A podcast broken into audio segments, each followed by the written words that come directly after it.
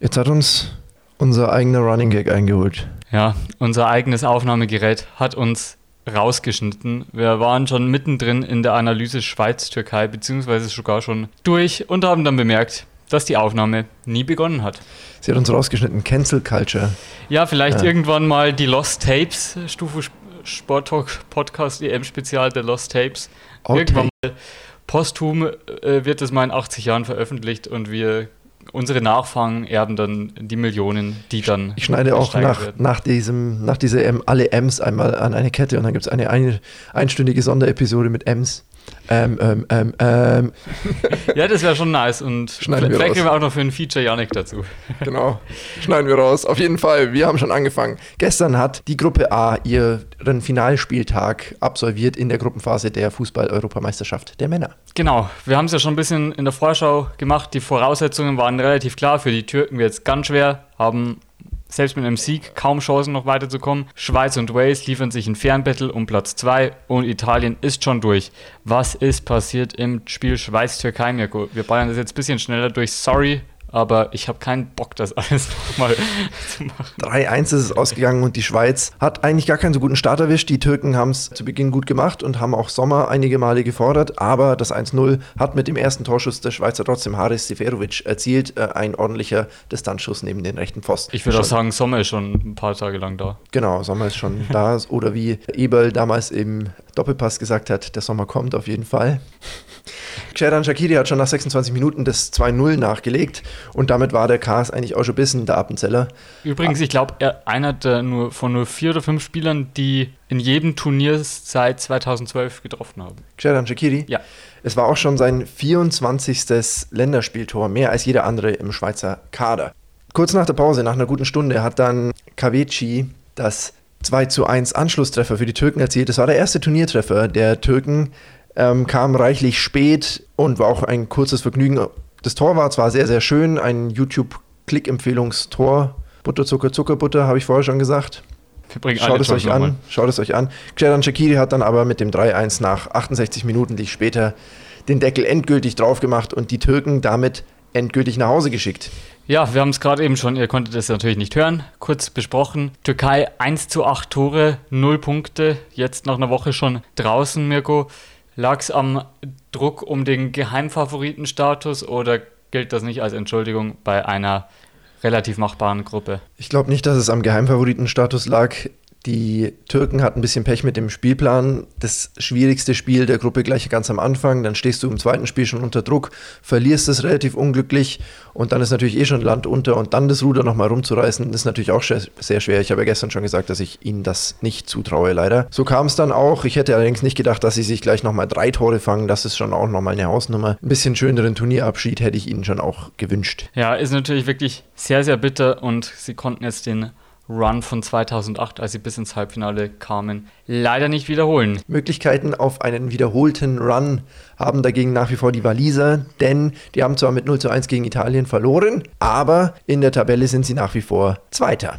Das aufgrund der Tordifferenz und darum müssen auch die Schweizer weiterbangen, denn sie wurden eben nur Dritter und müssen hoffen, mit vier Punkten und einer Tordifferenz von minus eins unter den besten vier Gruppen Dritten zu sein, was ihnen mit vier Punkten aber durchaus gelingen kann. Aber sie müssen halt eben noch warten. Genau, sie müssen jetzt auf der Couch hoffen, dass alle anderen Mannschaften, die da in, noch in Betracht kommen, schlechter abschneiden, um da ins Achtelfinale noch einzuziehen. Obwohl gleich sie ja vier Punkte haben, ebenso wie die Waliser.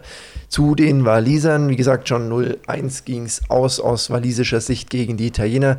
Die Italiener mit einer mehr oder weniger B11 haben es trotzdem geschafft, das 30. Spiel in Folge ungeschlagen zu bleiben und das 11. Spiel in Folge ohne Gegentor. Über 1000 Minuten. Ne? Entschuldigung. Und also an Donnarumma hat es auf jeden Fall dem kann man nichts vorwerfen, 1000 Minuten, aber trotzdem wurde er noch kurz vor Schluss ausgewechselt. Genau, da hat man Salvatore Sirigu, Sirigu den Turnierauftakt, den persönlichen Turnierauftakt gegönnt. Er ist jetzt äh, der vorletzte Spieler gewesen, der Italiener, der eingesetzt wurde. Einziger einsatzloser Italiener bisher ist der dritte Torhüter, Merit. Genau, aber der kriegt vielleicht auch noch seinen Einsatz, hat es geheißen. Es wurde ein bisschen diskutiert in den sozialen Medien. Findest du, dass ja, überheblich oder ist es eine schöne Geste? Ich finde es eine schöne Geste. Wenn die Waliser stark genug werden, ge gewesen wären, hätten sie diese Geste halt noch bestraft und dann hätten sich die Italiener auch nicht beschweren können. Aber ich finde es nicht, äh, nicht respektlos oder so. Finde ich auch vor allem, ja, weil da war auch schon alles gegessen eigentlich. Ja, eben, jetzt stehen schon zwei Mannschaften fest, kurz, die hier kurz sicher. Noch, kurz noch nachgereichte Torschütze zum 1-0 war in der 39. Minute Matteo Pessina nach einer schönen Freistoßvorlage von Marco Verratti. Genau, aber so wie groß mehr, glaube ich, gab es auch gar nicht zum Spiel Rote zu Karte sagen. noch von Ampadu. Genau, war ein bisschen hart vielleicht, Ja, aber kann man geben. ihm, er steigt ihm da im Mittelkreis auf den Fuß ohne Not und ohne Chance so richtig auf den Ball. Selber schuld, ganz ehrlich. Kann man geben, auf jeden Fall, aber wenn es nur eine gelbe gibt, gibt es vielleicht auch keine rote, sag ich mal so. Das ist ein Satz, der, der könnte in die Sporttalk-Annalen eingehen. Den schneide ich als Jingle raus, oder? wenn es nicht eine gelbe gibt, ja. Gibt es auch Ähm, keine muss- Rote. Ja, das, äh, wenn ich jetzt Lothar Matthäus oder so wäre, würde es vielleicht in die Fußballgeschichte eingehen, aber bin ich leider nicht. Naja, wir haben jetzt schon mal zwei Mannschaften, deren Platzierung klar ist und das heißt, die Waliser treffen auf den zweiten der Gruppe B und die Italiener auf den zweiten der Gruppe C. Genau, und wer das jeweils ist, entscheidet sich heute Abend in den Finalspieltagen dieser beiden Gruppen. Vier Spiele heute Abend in der Gruppe C, mit der wir beginnen werden, weil es schon um 18 Uhr stattfindet. Nordmazedonien gegen Niederlande und Ukraine gegen Österreich. Wie ist denn da die Situation, lieber Jonas? Nordmazedonien gegen Niederlande. Zeichen sind, denke ich, klar. Niederländer bisher alles gewonnen. Nordmazedonier, wenn auch teils nicht, also ein bisschen unglücklich, alles verloren. Aber ich denke trotzdem, die Niederlande wird das ziehen und Nordmazedonien mit null Punkten heimschicken. Das glaube ich auch. Die Niederlande, interessante Konstellation, ist schon sicher Gruppenerster, Mhm.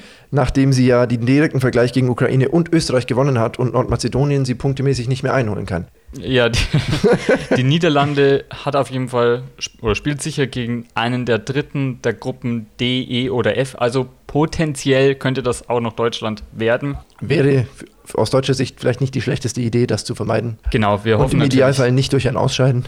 Wir hoffen natürlich nicht darauf, dass wir gegen Ungarn verlieren, aber dazu später an einem anderen Tag, und zwar Genau. am Dienstag. Wir gehen nochmal auf die Spiele Nordmazedonien, Niederlande.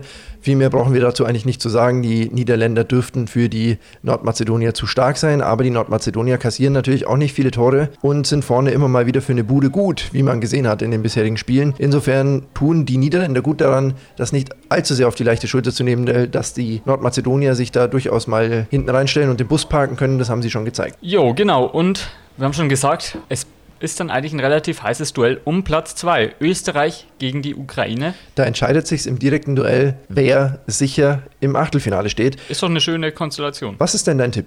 Ui, finde ich wirklich schwer. Wir haben ja schon bemerkt, dass Jamolenko kein Harmloslenko ist. Nicht mehr. Ähm, nicht mehr.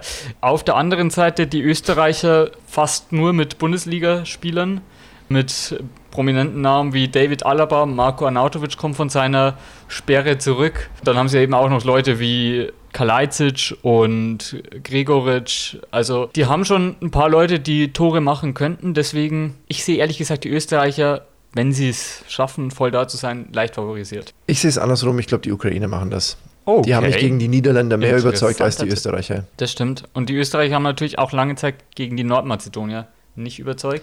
Exakt. Kann gut sein. Warten wir es ab und schauen derweil noch auf die Gruppe B, die um 21 Uhr in den Showdown startet. Genau. Umgekehrt, die Gruppe C ist vor der Gruppe B fertig. Spielplan etwas komisch. Finnland gegen Belgien. Der, ich sag mal, die Newcomer Finnland, die sich bisher gar nicht schlecht geschlagen haben. Nein. Gegen die Belgier, die auch schon ihr Achtelfinalticket sicher haben. Die Finnländer können allerdings mit einem Sieg den Gruppensieg klar machen. Genau, das geht tatsächlich. Allerdings müsste, dürfte dann Russland gleichzeitig nicht gegen Dänemark gewinnen.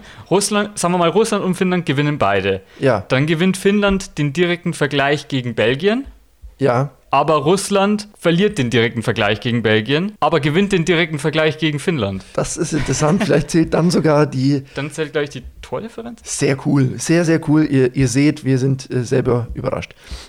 Also, wir werden schauen, was bei dem wahrscheinlichen Fall eintreten sollte, aber ich denke trotzdem, ja, mutigen Auftreten der Finnen, auch gegen Russland, mit Temu Pukki unter anderem, glauben wir wahrscheinlich trotzdem an einen belgischen Sieg.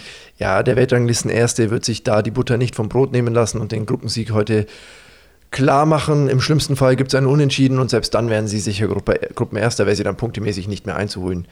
Während im zweiten Spiel trifft Russland, wir haben schon gesagt, auf Dänemark und da geht es tatsächlich für beide noch um alles. Ja, also diese Gruppe wirklich völlig offen. Wenn Dänemark gewinnt, wären sie ja auch wieder ein interessantes Ding, weil dann haben sie den direkten Vergleich gegen Russland gewonnen, aber den direkten Vergleich gegen Finnland verloren. Also nehmen wir an, Finnland verliert gegen Belgien, dann hätten alle drei Punkte und gegenseitig äh, würden sie sich jeweils äh, schlagen. Sehr, sehr interessant. Wir harren der Dinge, was dann da äh, tatsächlich an Bewertungskriterien alles herangezogen wird. Ich schätze die Tordifferenz. Kann sein. Ich weiß es ehrlich gesagt nicht. Ich bin auf jeden Fall sehr gespannt, weil dieses äh, Szenario halte ich gar nicht für so unwahrscheinlich, dass Dänemark gewinnt und Belgien.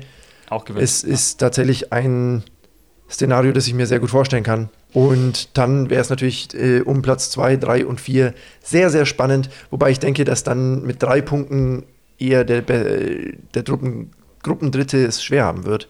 Ich denke auch, es ist jetzt nicht komplett ausgeschlossen, aber ja, ist trotzdem wirklich eine interessante Konstellation. Die Russen, ja, ein Unentschieden gegen Dänemark wäre schon mal eine feine Sache, weil dann müsste Finnland gewinnen, um Zweiter zu werden. Aber ja, wir sehen alles drin. Wenn Finnland den Überraschungssieg, dem, wenn der Überraschungssieg den Finnen gelingen sollte, dann sind sie eigentlich dann sind sie sicher im Achtelfinale, denn dann wären sie mit sechs Punkten auch sicher einer der besten Gruppendritten. Das entspricht der Wahrheit.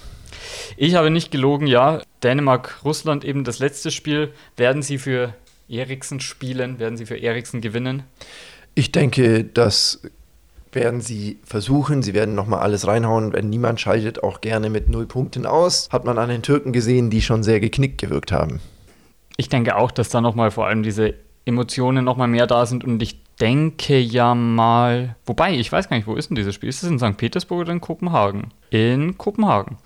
Ja, dann haben sie auch nochmal den Heimvorteil. Vielleicht gelingt ihnen ja wirklich was und ich glaube, wenn sie höher gewinnen sollten, dann müsste es sogar möglich sein, dass sie noch weiterkommen als, ja, vielleicht sogar, wie gesagt, als Zweiter könnte, glaube ich, möglich sein wie gesagt, wenn Belgien gegen Finnland gewinnt, könnte Dänemark, glaube ich, sogar noch Zweiter werden.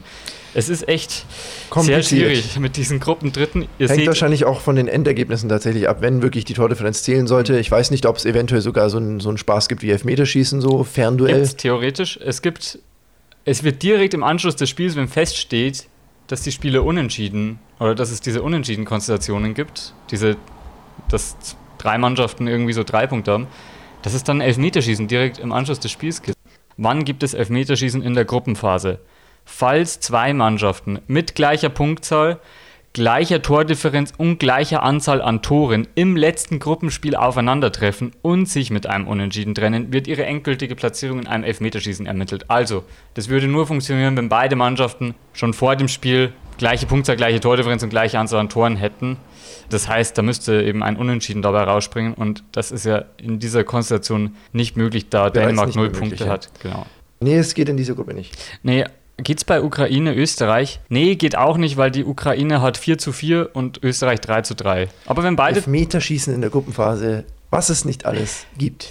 Ja, es ist wild dieses Jahr und wir sind eigentlich auch fast schon am Ende unserer Vorschau. Ich würde vielleicht noch kurz eine News einschieben, die ich vorhin gesehen habe, denn wir sind ja auch für die News in der EM verantwortlich, laut unserem eigenen ja, Podcast-Bild. Aber neue News gibt es aus dem deutschen Lager und zwar hat sich Thomas Müller leider einen Kapselriss, glaube ich, zugezogen. Eine Kapselverletzung. Verletzung. Und äh, auch Hummels hat Probleme mit einer Patellasehnenreizung. Also sind wir mal gespannt, ob dafür un gegen Ungarn geschont werden muss. Müller auf jeden Fall fraglich. Man kann sagen, Gott sei Dank jetzt erstmal nur gegen Ungarn und nicht im Achtelfinale. Aber trotzdem, auch das Spiel gegen Ungarn ist natürlich nicht zu unterschätzen. Genau. Sehe ich ganz ähnlich. Und Wir. Usman Dembele, für den ist die EM vorbei. Genau, er musste ja im letzten Gruppenspiel, im zurückliegenden Gruppenspiel, das letzte war es ja noch nicht, ausgewechselt werden. Und jetzt steht fest, die EM ist für ihn gelaufen, für die Franzosen natürlich eine Schwächung, aber in der Offensive können sie das verkraften, denke ich. Denke ich auch. Mirko, wir müssen noch tippen. Wer schießt denn heute die Tore? Das ist eine gute Frage. Wenn wir wirklich zwei pro Kopf machen, dann würde ich sagen. Pro äh, Gruppe äh, eine. Also pro Gruppe. Genau. Äh, hätte ich auch vorgeschlagen, dann fängst bei Gruppe C fängst du an und bei Gruppe B fange ich an. Okay. Gruppe B. Gruppe C. Gruppe C soll ich anfangen. Okay. Ich würde das vorschlagen, weil wir auch bei Ukraine, Österreich konträre Meinungen hatten, dass du einen Ukrainer nimmst und ich einen Österreicher. Ja, Molenko. Ach, ich, du wolltest anfangen. Aber du wolltest ja eh einen Österreicher ja, nehmen. okay. Ja, ich nehme den Österreicher und ich sage, ja komm, Arnautovic macht's nochmal. Arnautovic macht es nochmal. Ja, Molenko trifft ebenfalls. Könnte ich damit leben. In der Gruppe B hätte ich Romelu Lukaku noch eine Chance gegeben gegen die Finnen. Romelu Lukaku, ja. Hm. Ich weiß nicht, ob ich den Finnen wirklich zutraue, ein Tor zu schießen, aber ich glaube, ich traue den Dänen eins zu. Aber wer macht's bei den Dänen? Das ist ja immer diese Frage. Eriksen nicht. Eriksen nicht, nein. Ja, dann zeigt Paulsen einfach. Auch solider Tipp. Damit kommen wir schon ans Ende der vielleicht schlechtesten Stufu-Podcast-Folge aller Zeiten. die unterbrochen wurde und bei der wir auch sensationell unser Unwissen preisgegeben haben. Vielen Dank fürs Zuhören, wie immer allen Zuhörenden. Genau, wir hören uns eh schon wieder. Wir pfeifen am Abend das Spiel schon wieder an und werden auf die Spiele zurückblicken und auf die zwei Spiele von morgen vorausschauen. Deswegen denke ich, sind wir jetzt eh schon wieder ganz gut in der Zeit. Was nach, ein Pensum. Nach dem EM-Abpfiff kommt unser Anpfiff heute Abend und mit diesen Worten sage ich, gehabt euch wohl, bleibt am Ball, bleibt sportlich, seid lieb zueinander. Nach dem Spiel ist vor dem Spiel. Tschüsseldorf.